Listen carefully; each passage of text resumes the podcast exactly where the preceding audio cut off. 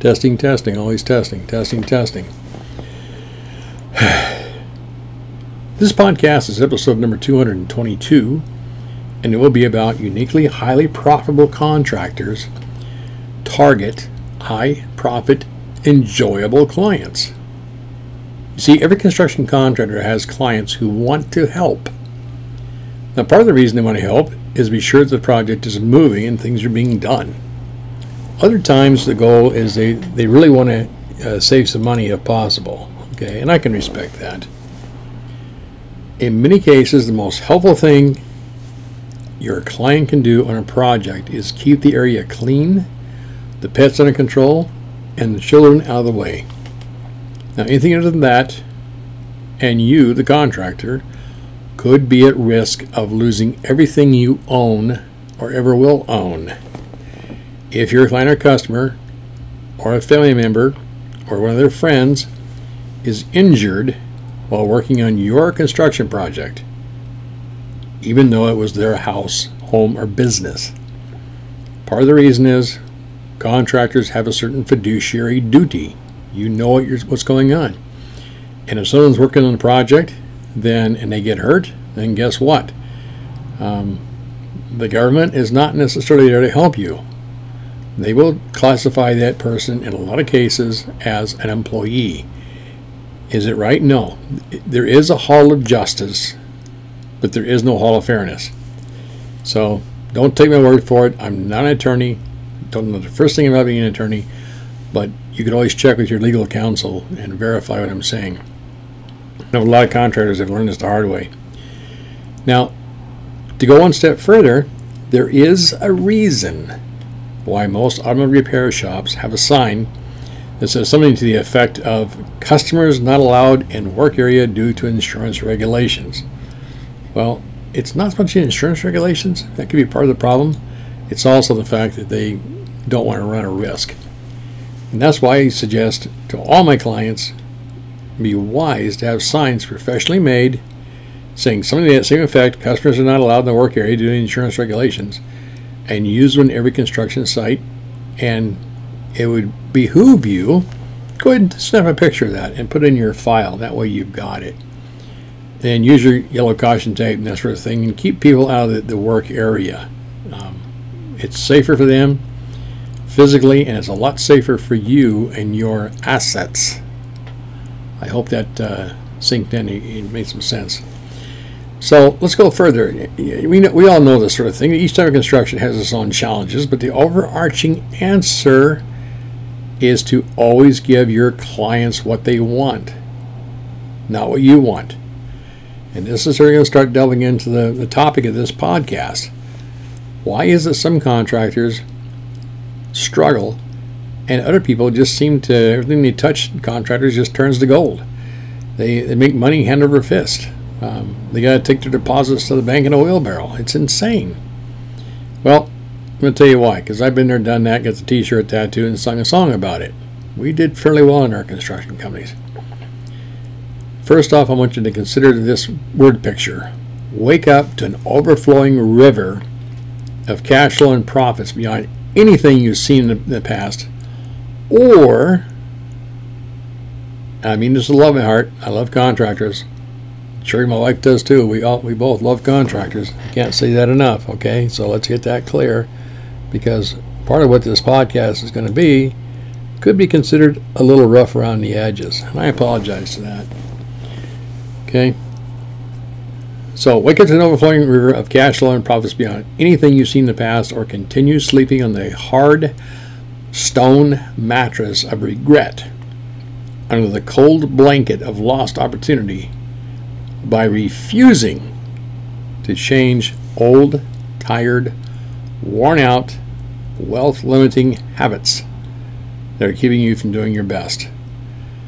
See, it's pretty simple. I'll give you a quick randalism. Success is a few simple disciplines repeated every day.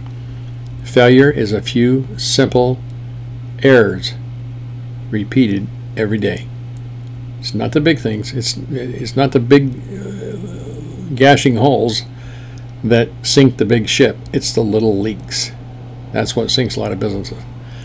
So The next phrase I want to work with you on, and this is a bit of um, hoping, hopefully, you can uh, adjust some of your thought patterns. I don't know why it is, but I know that it exists. There's kind of a law of the universe. It says you can be right or rich. Pick one. Nobody is both. Everybody picks one or the other to a degree because nobody can do both for very long. You either pick one on purpose or you pick the other one by default. The more important it is for you to be right, the less important it will be for you to be rich, and the reverse is true. Now, I have had the opportunity over the years, um, four decades, going on five decades, to ask thousands of homeowners and commercial property owners and landlords and commercial space tenants, even a few car buyers, some computer buyers, ship buyers, consumers about their overall buying experiences.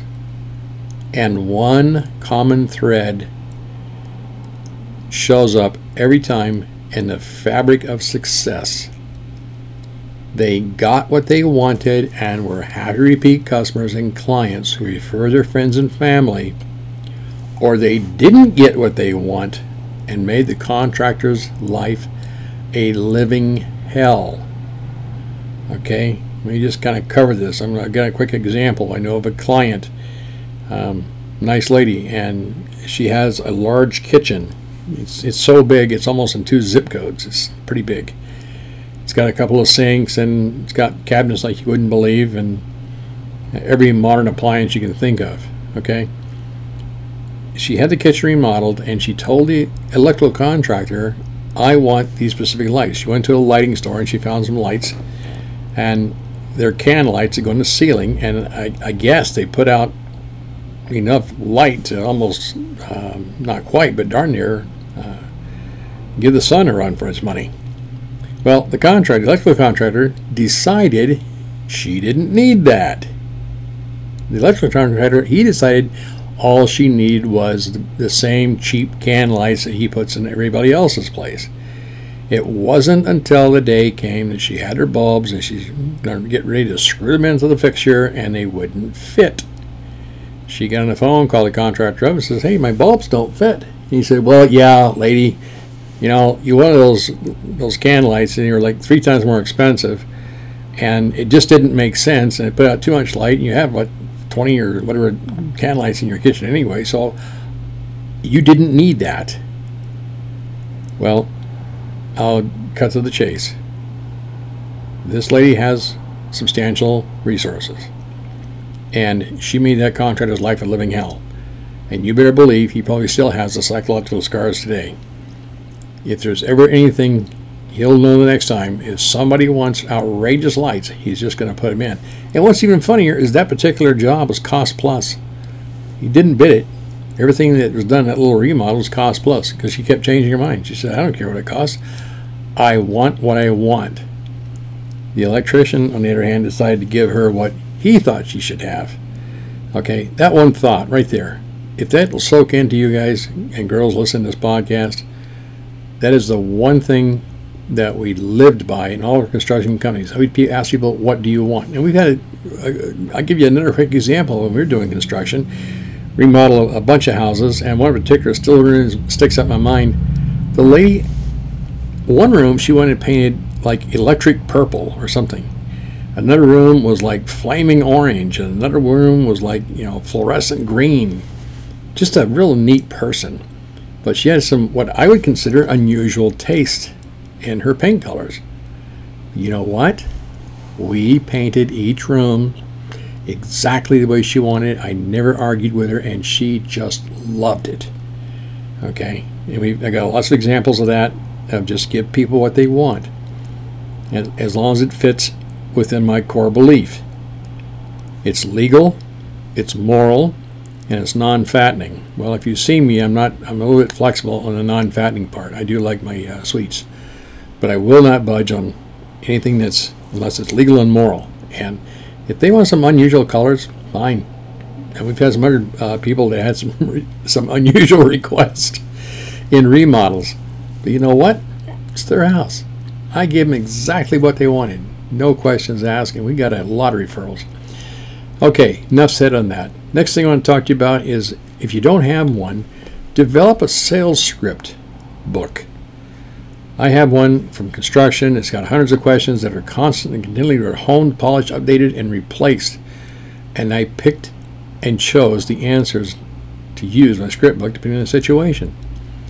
And the one answer I used quite a bit was yes. Hey, Randall, can I have? Yes. Hey, Randall, can you do? Yes. Hey, Randall, can we get? Yes. And I picked it up, oddly enough, from a little neighborhood store. The guy was running it in the, the 50s and 60s in an area in Seattle called Queen Anne neighborhood. And it was a little grocery store, and this guy was, his name was Morris, and he's just a real sweetheart. Morris understood marketing.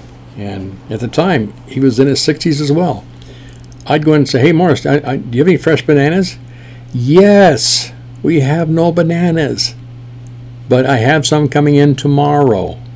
Or, in fact, if it's really important, why don't you come back in an hour or so? I think I may be able to find a fresh bunch. Okay, everything you always ask, Morris. Yes, we have no pickles. Yes, we have no bananas. Yes, we. Okay, if I wanted bananas, I didn't know any better. I said, well, yeah, I'll come back in an hour. Hey, no problem. As soon as I walked out the door, he'd get one of his clerks to go to the competing store, the Safeway or the Albertsons or whatever's close by, buy a small bunch of bananas, even if it costs more. Bring them back, and I'd come back in an hour, and guess what would be at the check stand? Bananas at his price.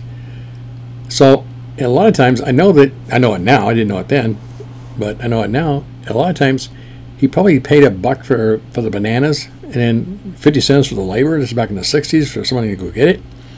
And he sold it to me for 85 cents. Okay? Shrewd businessman. Shrewd. Okay? So he lost a few pennies. Big deal. I bought a lot of groceries from Morris. I'd hardly ever go anywhere else because the service was so good. He always had the, the answer was always yes. He could frame it in such a way that the answer was yes.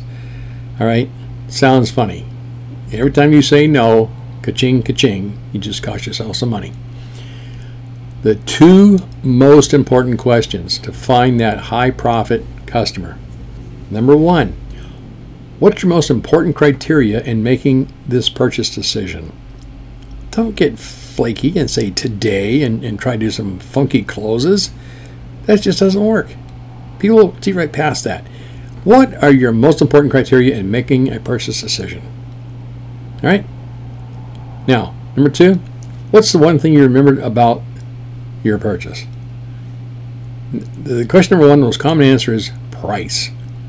Because for most people, it's a conditioned response. It's like a knee-jerk reaction. They learned they learned it early in life. It's similar to the Pavlov dog, uh, the Pavlovian dog concept, ringing a bell. It gets people's attention. It's called stimulus and response. If you ever get mugged, and I hope you never do, here's a little tip yell fire. Because everybody wants to see a fire. But nobody will respond, or very few will respond, to a cry for help. You want to get attention? Yell fire. People come from all over to see a fire. Like I said, hope you never get mugged, but that's a powerful tool. Hope you can use it. I hope you don't ever need to use it, but if you do, you've got it. So understand the most common response is price. Just knee jerk. Okay? They gotta get it out of the system. That's part of the amygdala, fight or flight. Back that little lizard brain in the back of our head.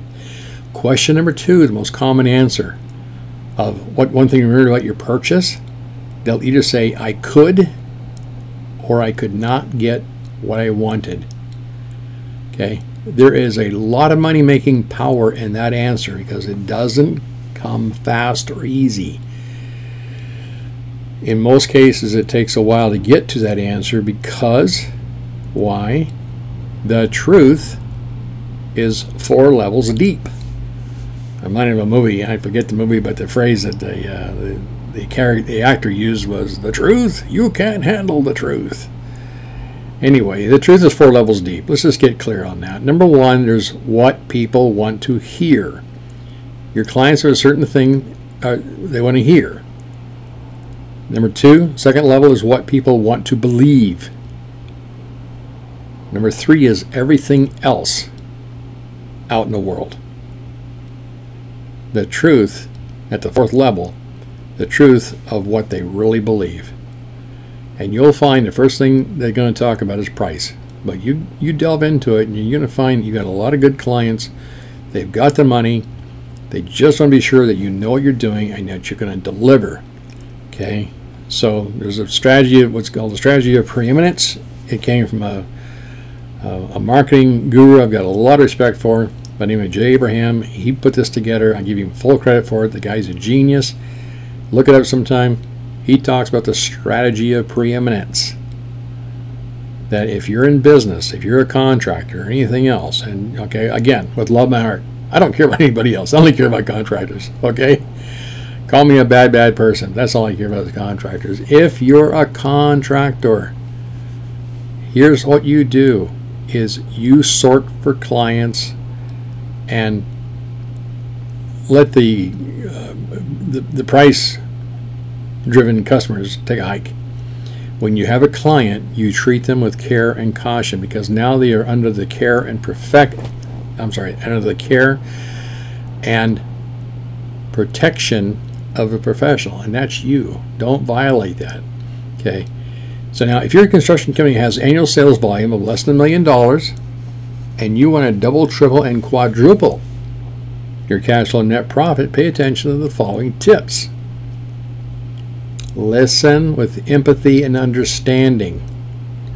Focus on what your client is saying. Understand. Hear the, the, the message behind the words. Get to that fourth level, what they really believe, because this is one of the most valuable gifts one person can give to another is to listen and let someone speak until they are finished. Poor communicators, poor contractors make deep noises from the chest, sound like important messages from the brain.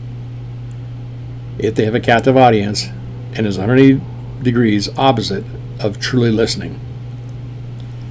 You know the answers, but go ahead and ask some good questions. When a construction customer or client makes a point about something that could be the most important thing for you to do to wait until an appropriate break in the conversation and ask for clarification, even though you know the answer. Ask for clarification. For example, a new deck in the back of the house or front of the house needs to be really strong. Could be an important point. Listen and learn. And you're maybe thinking, oh, you know what?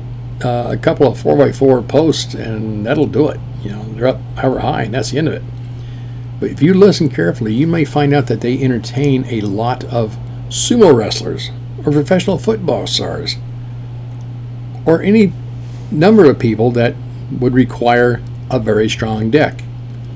Now, the last thing you want to do is, is build a weak deck. But you discover that they they host a lot of um, entertaining a lot of people that are are very large. Um, you want to make sure that you get that deck with all the timber that it needs. Maybe a 4x4 is not the key, not the answer. It could be an 8x8 or a 6x6. I don't know. But you show you care by asking. The preceding example can save you a lot of money by not underbuilding something, and in fact, could make you a lot of money with add-on sales. Because if that's the situation with a strong deck and you figure out why, the answer is always yes. Yes, as a matter of fact, we can do that. We're going to just beef up the timber and the, uh, the foundation and the concrete pads and et cetera, et cetera. And we're going to put you together a deck that is just going to last a very long, long time. Be a keen ex- observer. Detectives make a lot of money, and the best ones have a keen eye for observation. I'm talking about private detectives. Much can be said about this, and I recommend you read a book called The Millionaire Next Door by Thomas J. Stanley and William D. I believe it's Danko, D A N K O. But that book, The Millionaire Next Door, is a real eye opener. Because all of a sudden, if you have, if you know the, here's the randalism. If you know the answers, the questions won't bother you. Read the, you read The Millionaire Next Door, and all of a sudden, you're going to start seeing clients, and you're going to just know they're extremely wealthy, but there's a big difference between wealthy and rich. Rich people make a lot of money and spend a lot of money. Wealthy people make a lot of money, invest it, and they spend wisely. So here's an example. And all our construction companies, we've had several repeat and referring clients, and that's one of the things we are able to sell our businesses for at a, at a pre- premium price. Now, one particular client, I'll never forget this lady. She lived in the Magnolia neighborhood of Seattle. She was a sweet little old lady. I mean, just a real sweetheart. It was like your your grandmother, I guess you'd say. Just a neat, neat person. And she always used to tell me, "Now, Randall, you got to go easy on me because I'm on it. listen carefully. I'm on a fixed income. Okay? You ever that word fixed income? And a lot of people hear that word fixed income and they misunderstand it. And they equate fixed income with low income. Not the same. We did a substantial amount of work on our home for years. And every time, just like clockwork, one of our construction service professionals would quote her a price for a new project you know, maybe replace a faucet or put some new cabinets in or, you know, put some carpet down or painting or any kind of stuff, she would almost break down in tears. I mean, her, her, her face would just fall and her voice would crack. And she had the saddest look you've ever seen. I mean, it just tugged on your heartstrings. And, and she'd talk about how she didn't have to do without something special uh, oh gosh, I was hoping to go to the buffet for Sunday lunch, but I, I, I got to get this work done. Is there any way you can drop the price a little? You know, help me out here. I'm, I'm just on a fixed income. When I ready for the funny thing? Whenever I'd see her at a social event or a venture capital meeting or something of that nature, I'd ask her, I said, How in the world, Mrs. X, are you able to survive on a fixed income of more than $8 million a year. Did you hear me correctly? Hope you did. Her investments were as such that she had $8 million a year in a fixed income. Her response, as always, well, it's not easy, but thank goodness the house and car are paid for and I have no other debts. All right, nothing wrong with that. I I admire that. People have a lot of income and they, they live well below their means, but just understand, she was conditioned because she was a, a person who grew up in the, the Depression in the 1920s, and so her conditioning is to save money because it could be a problem any time. Right? We did a lot of work for her and her friends and, and neighbors in the area, and they were all raving fans. Why? Because listening, questioning, and observing, and as always, always, always giving a little more value than we took in dollars. See, the key is always to give a fair price that ensures your company will earn a handsome profit, and then hire professionals to do excellent work. Okay? So, yeah, I'm a big fan of charging a substantial fee. I'm a bigger fan, make sure I'm giving more value.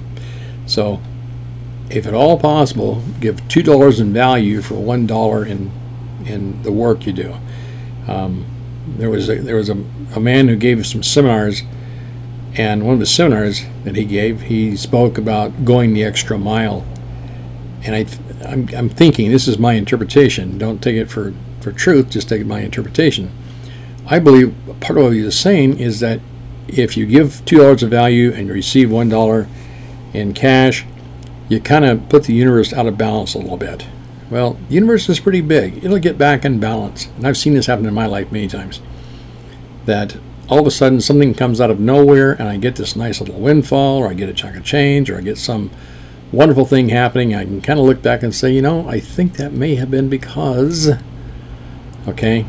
And if I know of a lot of people that do the opposite, they try to get $2 of value, take, for one dollar of money or even less. Okay, so it's called the difference between the makers and the takers. And the takers are always suffering. The makers are always living the good life. That's just a. I've experienced it. Take it for what it's worth. Make your own decisions, and whatever you decide is right for you, go for it.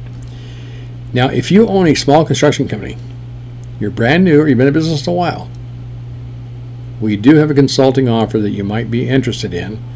Um, I suggest if you're interested in going to www.fasteasyaccounting forward slash consulting offer and take a peek what I've got there.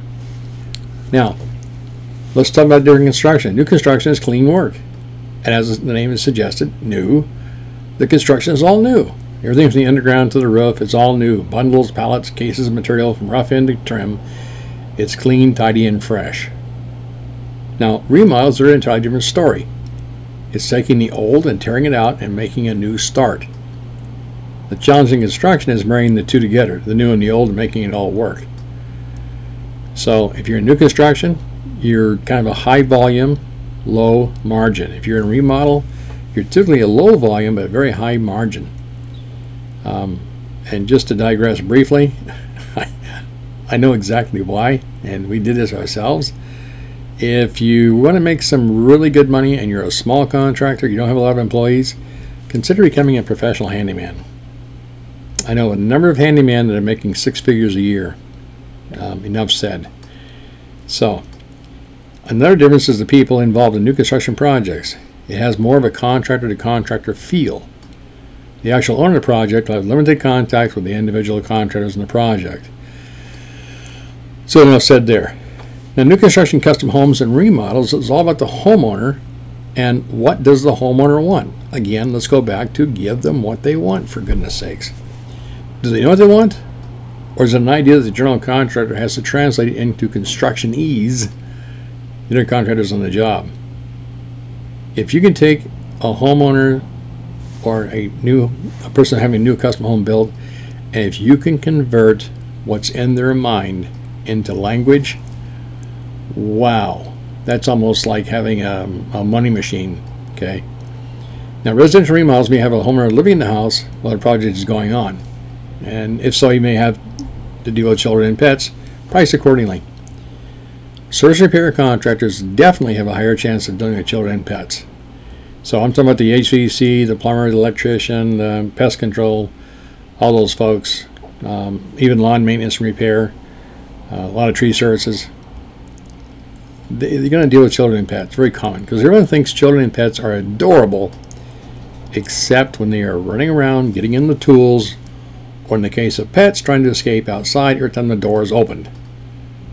It's hard to ask a client to put their pet in a room or a carrier and suggest children be in the other part of the house or playing at a friend's house. But I suggest strongly you do it. Otherwise, that can really eat into your your profit and bottom line. Now, I've had situations where clients absolutely refused to have their pets or their children um, under control, and I said, "That's fine. We'll just do it by the hour." And I've had one situation I never forget this. The, the, the child of the home, little boy, I mean, just a, a neat little guy. You couldn't help but like him Okay, he had a really bad habit of getting our tools and running off with them. And I assigned one of my um, apprentices, I said, just follow him around, get the tools. You know, be, be gentle. Don't get the tool until he's ready to give it up. And so the homeowner paid a lot of money for us to babysit their kid. They're happy, I'm happy, life is good. Okay, clients understand challenges and will always automatically look for solutions. Customers do not care for the most part, like I said, unless they're paying by the hour for services. And some people don't care paying by the hour, like I just described. The more skilled you are in your trade, the easier it is to look to outsiders. Because it's easy for the customer to want to help or have you teach them what to do. So, how you nicely explain they're not helping? One of the ways is to give them busy work, something that benefits them. Years ago, in construction, and which explains why we understand your world. Every job has a certain amount of cleanup and debris that needs to go away at the end of the job. One of my favorite techniques was to suggest that since we had a truck at the job site and it's going to go to the dump anyway, use it like a pickup truck or maybe a, a, a one-ton flatbed, small truck. And I would ask, "Hey, do you have anything you want to get rid of?" Oh boy, Customers love this. Now they had some busy work because most of the time they didn't own a truck and need a second set of hands to load something bigger like a couch or a refrigerator or whatever. But most importantly, they had busy work. And they would spend their quality time looking around the house and the yard for sort of things to get rid of. This would keep them busy. And while they were busy, our employees could be busy working because at the end of the day, the progress needs to be done despite interruptions. What about questions and kids and pets running around? Busy work. Other customers will ask if I can help. Will, be, will the project go faster and be cheaper? In most cases, the answer is no. If the contractor wanted a trainee, they would hire one. Most contractors have additional help during the summer, winter vacation, spring break. It's called the teenagers, young adults of the contractor the owner, the family, or friends who will spending money before going back to school. A more permanent solution for you, the contractor, is have a trainee or an apprentice who is starting out as a gopher. Go for this, go for that. A laborer or working away to learn a skill or a trade. Now, see, I know for a fact because most contractors like you are willing to teach and share your knowledge. It's a very patient contractor who can deal with both the homeowner, who's trying to help and keep the project on track.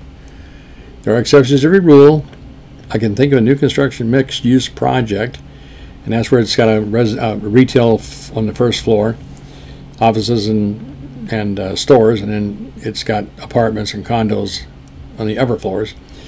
This mixed use project, where the owner was active on the project, it was really kind of funny. He's very wealthy, but he was the guy pulling nails, doing pickup work, picking up trash, other labor type tasks as directed by the project manager.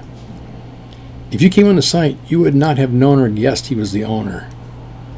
Um, maybe you would if you know how to read people. I knew he was the owner the minute I saw him, because look him in, you look people in the eye and you can see if the lights are on in someone's home or the lights aren't on and nobody's home. One look in his eyes, this guy, you could tell he was an owner. Well, he was probably the one exception I can recall of somebody, an owner that actually did some value. Like I said, he just pulled nails and picked up work, trash, and labor type tasks as directed by the project manager. And by the way, the project manager actually put him on the payroll and paid him minimum wage so he could be covered by workers' comp in case there was ever a problem. Uh, never was, and life is good. Now, very few contractors are skilled to be able to flip back and forth between new construction, remodel, service, and repair. Just because you can flip back and forth doesn't mean your employees have the same skill set. You know what? Part of the reason you're able to do it, you're the owner. So let's keep that in mind. You'd be a lot better off if you keep your new construction workers, your remodel and service and repair workers all different. Okay? How do you do it? I mean, I used to do it myself. We had several businesses, you know, some new construction, we had some remodel, and a couple of plumbing and mechanical businesses, and I could do everything. Why? Because I was motivated. And you're motivated because you multitask all day long. You take calls, you do estimates, you close sales, you get the work done, you invoice the customer, you get paid, you put money in the bank, you pay your bills. So, we have taken the same principles learning construction and translating to our accounting practice. We want you to do only the parts that you can do. And believe me, it's a lot. We want you just to take the call, do the estimate, close the sale, get the work done, invoice the customer, get paid, put your money in the bank, and pay your bills. Okay, and we get this question quite frequently. Oh golly, can can you pay all my bills? Can you pay my taxes? Okay. Please, please, please listen carefully. We do not touch your money. We do accounting and bookkeeping after the fact. You do not want anybody else touching your money, especially if you're a smaller contractor under a million dollars a year. Okay. We help people with different processes to know when to pay the bills and we, we help them pay the bills. I mean, you can we can work remotely and help you log in or show you how to log in to the various bill paying systems at your bank and different places and, and show you how it works.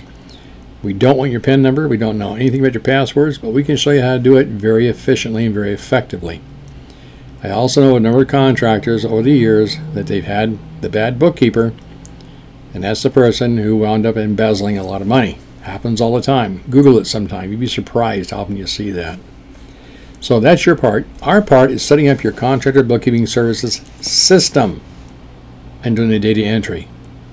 You see, we are what's known as a production shop with a contractor's bookkeeping system that works. And you want to learn about that? Go to www.fasteasyaccounting forward slash CBS for contractors bookkeeping system. And you can learn about our system. We know what to do, We know how to do it quickly and efficiently. We have processes, procedures, and know what software works well with other softwares. So we keep it KISS. We keep it simple, silly. We keep it super simple. You know, whatever works for you. There's another phrase, I'm not going to use it. I like you to keep it simple, silly, or keep it super simple. Why? Because construction accounting is a lot harder than book, regular bookkeeping, and we have systems that work. They work every time. All it requires is you kind of follow a few directions. Life is good. I want to repeat what I just said a while ago. Never, ever let anyone outside the owners of your construction contracting company access your money. Okay? Google bad bookkeepers, Google uh, bookkeeper embezzlement, and you will be amazed at what you see. Because a lot of stories that bad bookkeeper who has given too much authority and too much access to the contractor's money, and they've embezzled millions. And I know of very few cases where anybody has ever been held accountable. And a variety of reasons why. Okay, and I'm just going to give you my opinion. This is not a fact. This is my opinion. I'm probably a little bit jaded. I've been on a block a few times. We were embezzled years ago. It does happen. Um, we just had some petty cash, was like less than 100 bucks, but that's all I needed to, to know to stop that really quick. Typically, if you're embezzled and you're a contractor, and this is a rule of thumb, not a fact, I have found if it's under $5,000, well, my experience has been that the district attorney and the and the police kind of look at you kind of funny and say it wasn't that much money and I have heard this more than once and it's a victimless crime. I, I stare him square in the face and I say, victimless crime? Hello? That's $5,000 of my money. And, and if I'm working like on a, on a 25% net profit, I've got to go sell $20,000 to make up that five grand. Well, it's not a big deal. Yeah, it is a big deal. Now turn that around and try to go. Don't do this. Please, please, please do not ever do this. But if a person, I'll just say, if a person were to go to your local grocery store, get a gallon of milk, a loaf of bread, a dozen eggs, a couple of steaks, maybe maybe 50 bucks worth of groceries. Put it in a basket and walk out the door and not pay for it. I think there's a pretty good chance that person is going to get a free ride in a cop car. Okay? So they take it pretty seriously when it's a, a, large company that pays a lot of taxes. But if you're a contractor and you don't pay a lot of taxes, you're not going to get a lot of attention. I'm sorry, it's just how it is. So, just to help you, um, I want to read off really quick um, a, a list of the bad bookkeeper telltale signs. And if you have a bookkeeper in your in your business or you've outsourced to a bookkeeping service and they have any of these telltale signs, please, please wake up, smell the coffee. It's time to make a change. And have a rule of thumb if you think you should fire somebody, you're already 15 minutes too late. The bad bookkeeper tell, telltale signs. Number one, they train the contractor like an organ grinder trains a monkey. Get that word picture in your head. They refuse to invest time, money, and continue education because they know everything. They are passive aggressive and will study you, your staff, and learn how to manipulate everyone. They are masters at gaining power over you, your staff, new employees, and outside suppliers. They hate change and will fight tooth and nail to stop it. And if they can't, they will destroy your company. Number six, they know you're responsible for taxes, fines, penalties, and interest. So this is the area where most of them get even.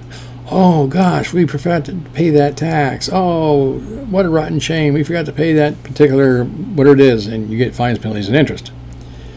Number seven, they know how to increase your quarterly tax return costs. Okay? Number eight, they understand that bookkeeping is 9% repetitive transactions and 10% complex transactions. They don't know what to do with complex transactions, so they put them where they feel like. They have side jobs, working for other companies or an entire bookkeeping business on the side.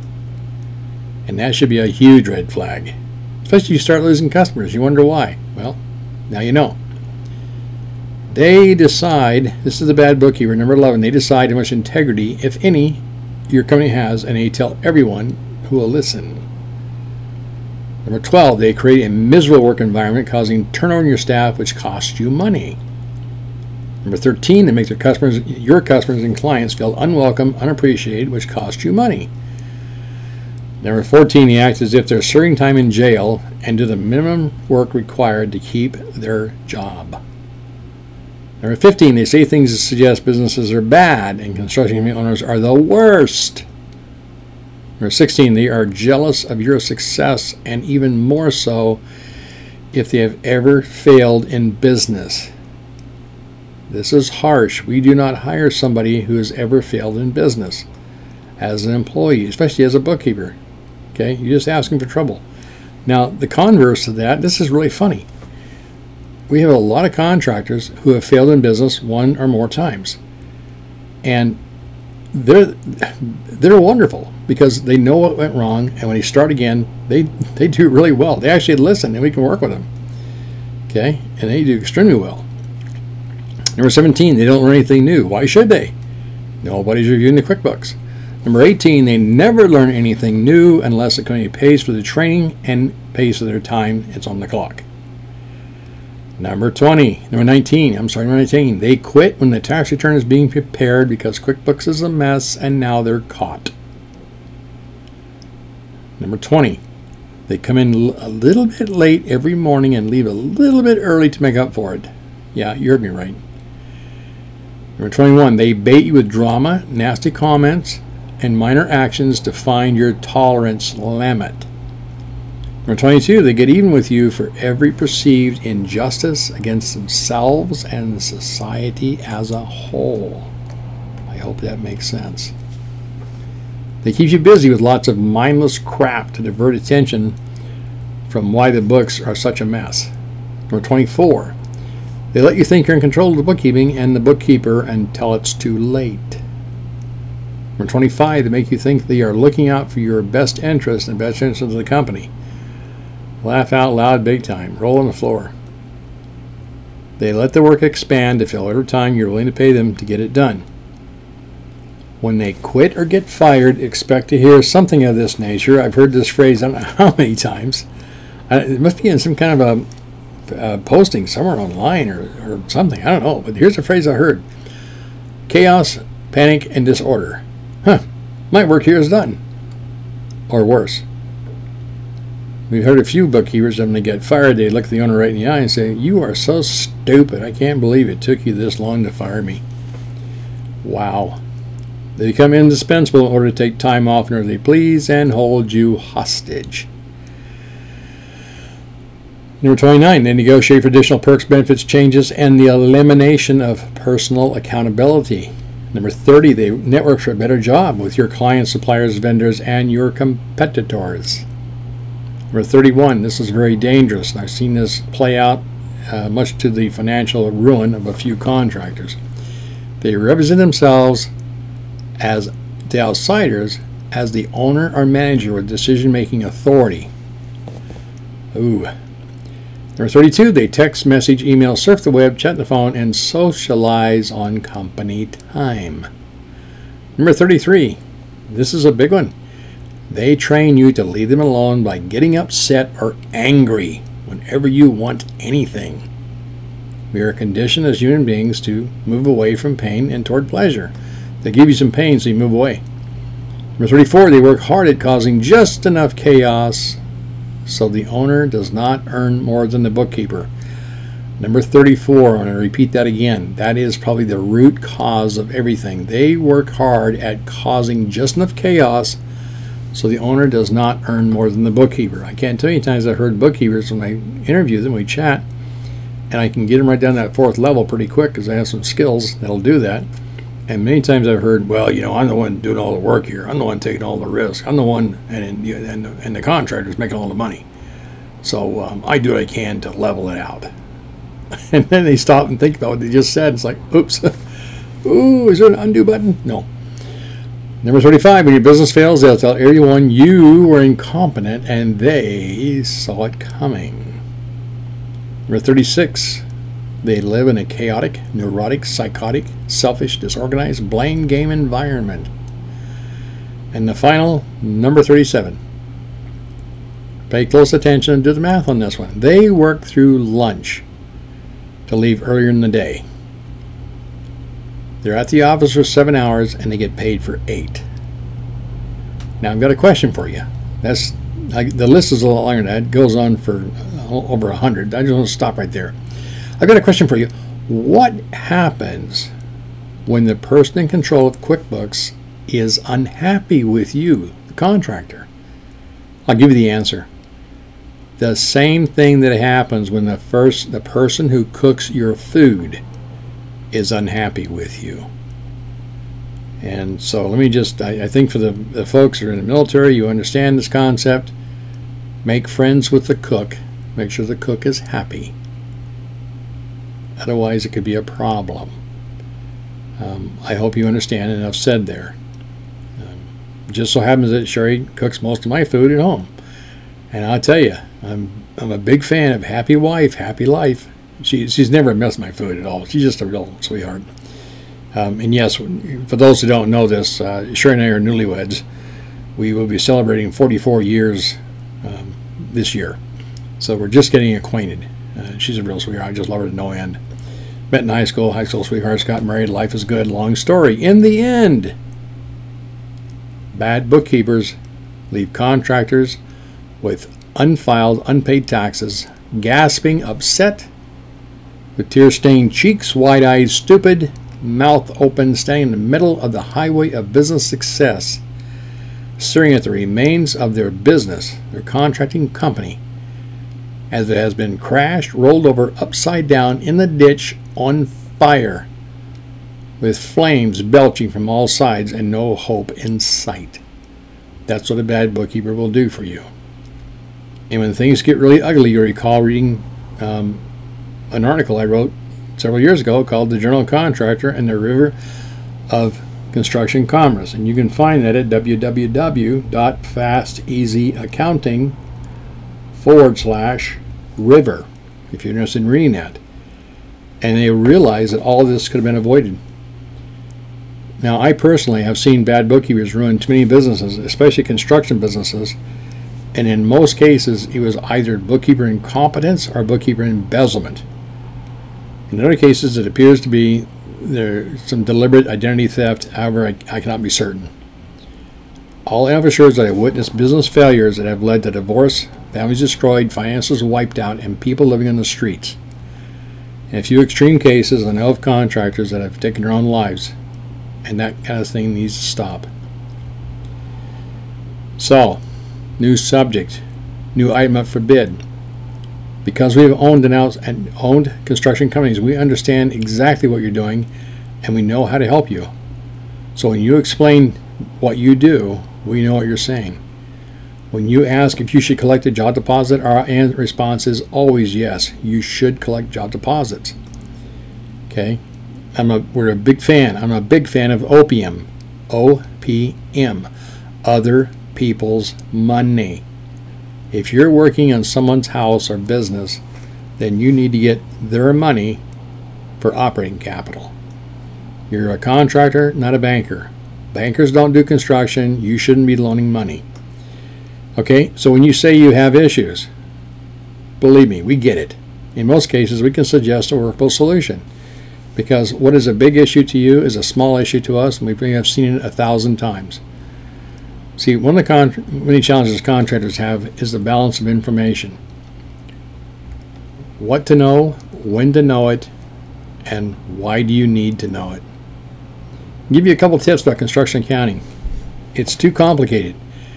If it's too complicated, it won't ever get done, and if it, it, and if you do, you're too exhausted to learn what the answers to the questions are to start a whole problem. A little information is as bad or worse as too much information. For example, tax accountants, and I love tax accountants. Tax accountants can only focus on what the IRS wants and needs to know. Your tax accountant rolls up the numbers to do the annual taxes. If any job is profitable and is not one thing you need to know by anyone but you. You need job profitability and job costing. As a contractor, how useful is it to know that how many two by fours are used in a mid remodel? Hmm. Will that information tell you anything that is helpful in the next remodel? Probably not. But in QuickBooks Desktop, the job profitability reports are easy to generate and give you a ton of information. There's also something called the Estimates versus Actuals reports in a QuickBooks Desktop version. It takes a lot more effort on the part of the contractor. It's unreasonable to expect office staff or the spouse to look at the lumber slip and know what phase of the project to code it to. Everything needs to be coded. Every single paper needs, and most contractors get too busy to do this, and the pile grows higher. In fact, I can see it from here. Messy paperwork is the biggest, most common challenge for any contractor, and we have solutions for that. The fact is, the paperwork is so easy to get out of hand because of this. Our clients love every time we find new solution, we can help them.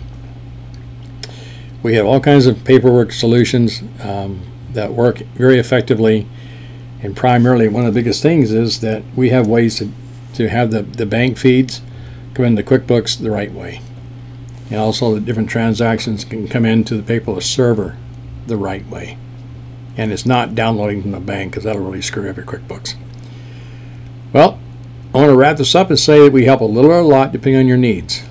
Now, for the do-it-yourself bookkeep, uh, do-yourself bookkeeping contractor, uh, we do have something called the Fast Easy Accounting Store.com, and in that store you can actually purchase our various chart of accounts, uh, entire QuickBooks setups. I think there's around 300, 200, 300 different things there. Anything from builders to commercial contractors, landscapers, lawn maintenance, uh, plumber, electrician, HVAC, trade contractors, you can go there and purchase the same chart of accounts and the same QuickBooks setups that we use in our business. Again, www.fasteasyaccountingstore.com. And please feel free to call Sharie if you need help choosing the right product for your needs. You can call her at 206 361 3950. Well, hope this podcast helps you understand that outsourcing your contractor's bookkeeping services to us is about more than just doing the bookkeeping. It's about taking a holistic approach to your entire construction company and helping support you as a contractor and as a person. We understand the good, the bad, and the ugly about owning and operating construction companies and making payroll because we've had several of them. And we sincerely care about you and your construction company. That's all I have for now. I ask you to do the honor of commenting and rating the podcast on whatever you're listening to. Tell me you like, didn't like, tell us you see it. Your feedback is crucial, and I thank in advance. It is our firm belief here at Fast Easy Accounting contractors deserve to be wealthy because you bring value to other people's lives. This is one more example of how Fast Easy Accounting is helping construction company owners all across the USA, including Alaska and Hawaii, Put more money in the bank to operate and grow your construction company. Construction accounting is not rocket science. It's a lot harder than that and a lot more valuable to people like you. So please stop missing out. By the way, if you'd like to learn what makes construction accounting so much different from regular accounting, please visit www.fasteasyaccounting.com forward slash CA. And please feel free to call Sharie at 206 361 3950 or send her an email S-H-A-R-I-E at fasteasyaccounting.com and schedule your no charge one hour consultation. Public contractors and construction company owners have known about the value of outsourced bookkeeping services and contractor coaching services like ours for a long time, and now you know about it too. By the way, if you're thinking about outsourcing your contractor's bookkeeping services and you want to find out more, I invite you to download a guide to help you find the right contractor bookkeeping service to fit your particular situation. You can find that at www.fasteasyaccounting.com forward slash HS. Well, thank you very much. Hope you understand we really do care about you and all contractors, regardless. I mean, regardless of whether or not you ever hire our services, we still care about you. We love contractors. Bye for now. Until the next episode here on the Contractor Success Map podcast, where we remove contractors' unique paperwork frustrations.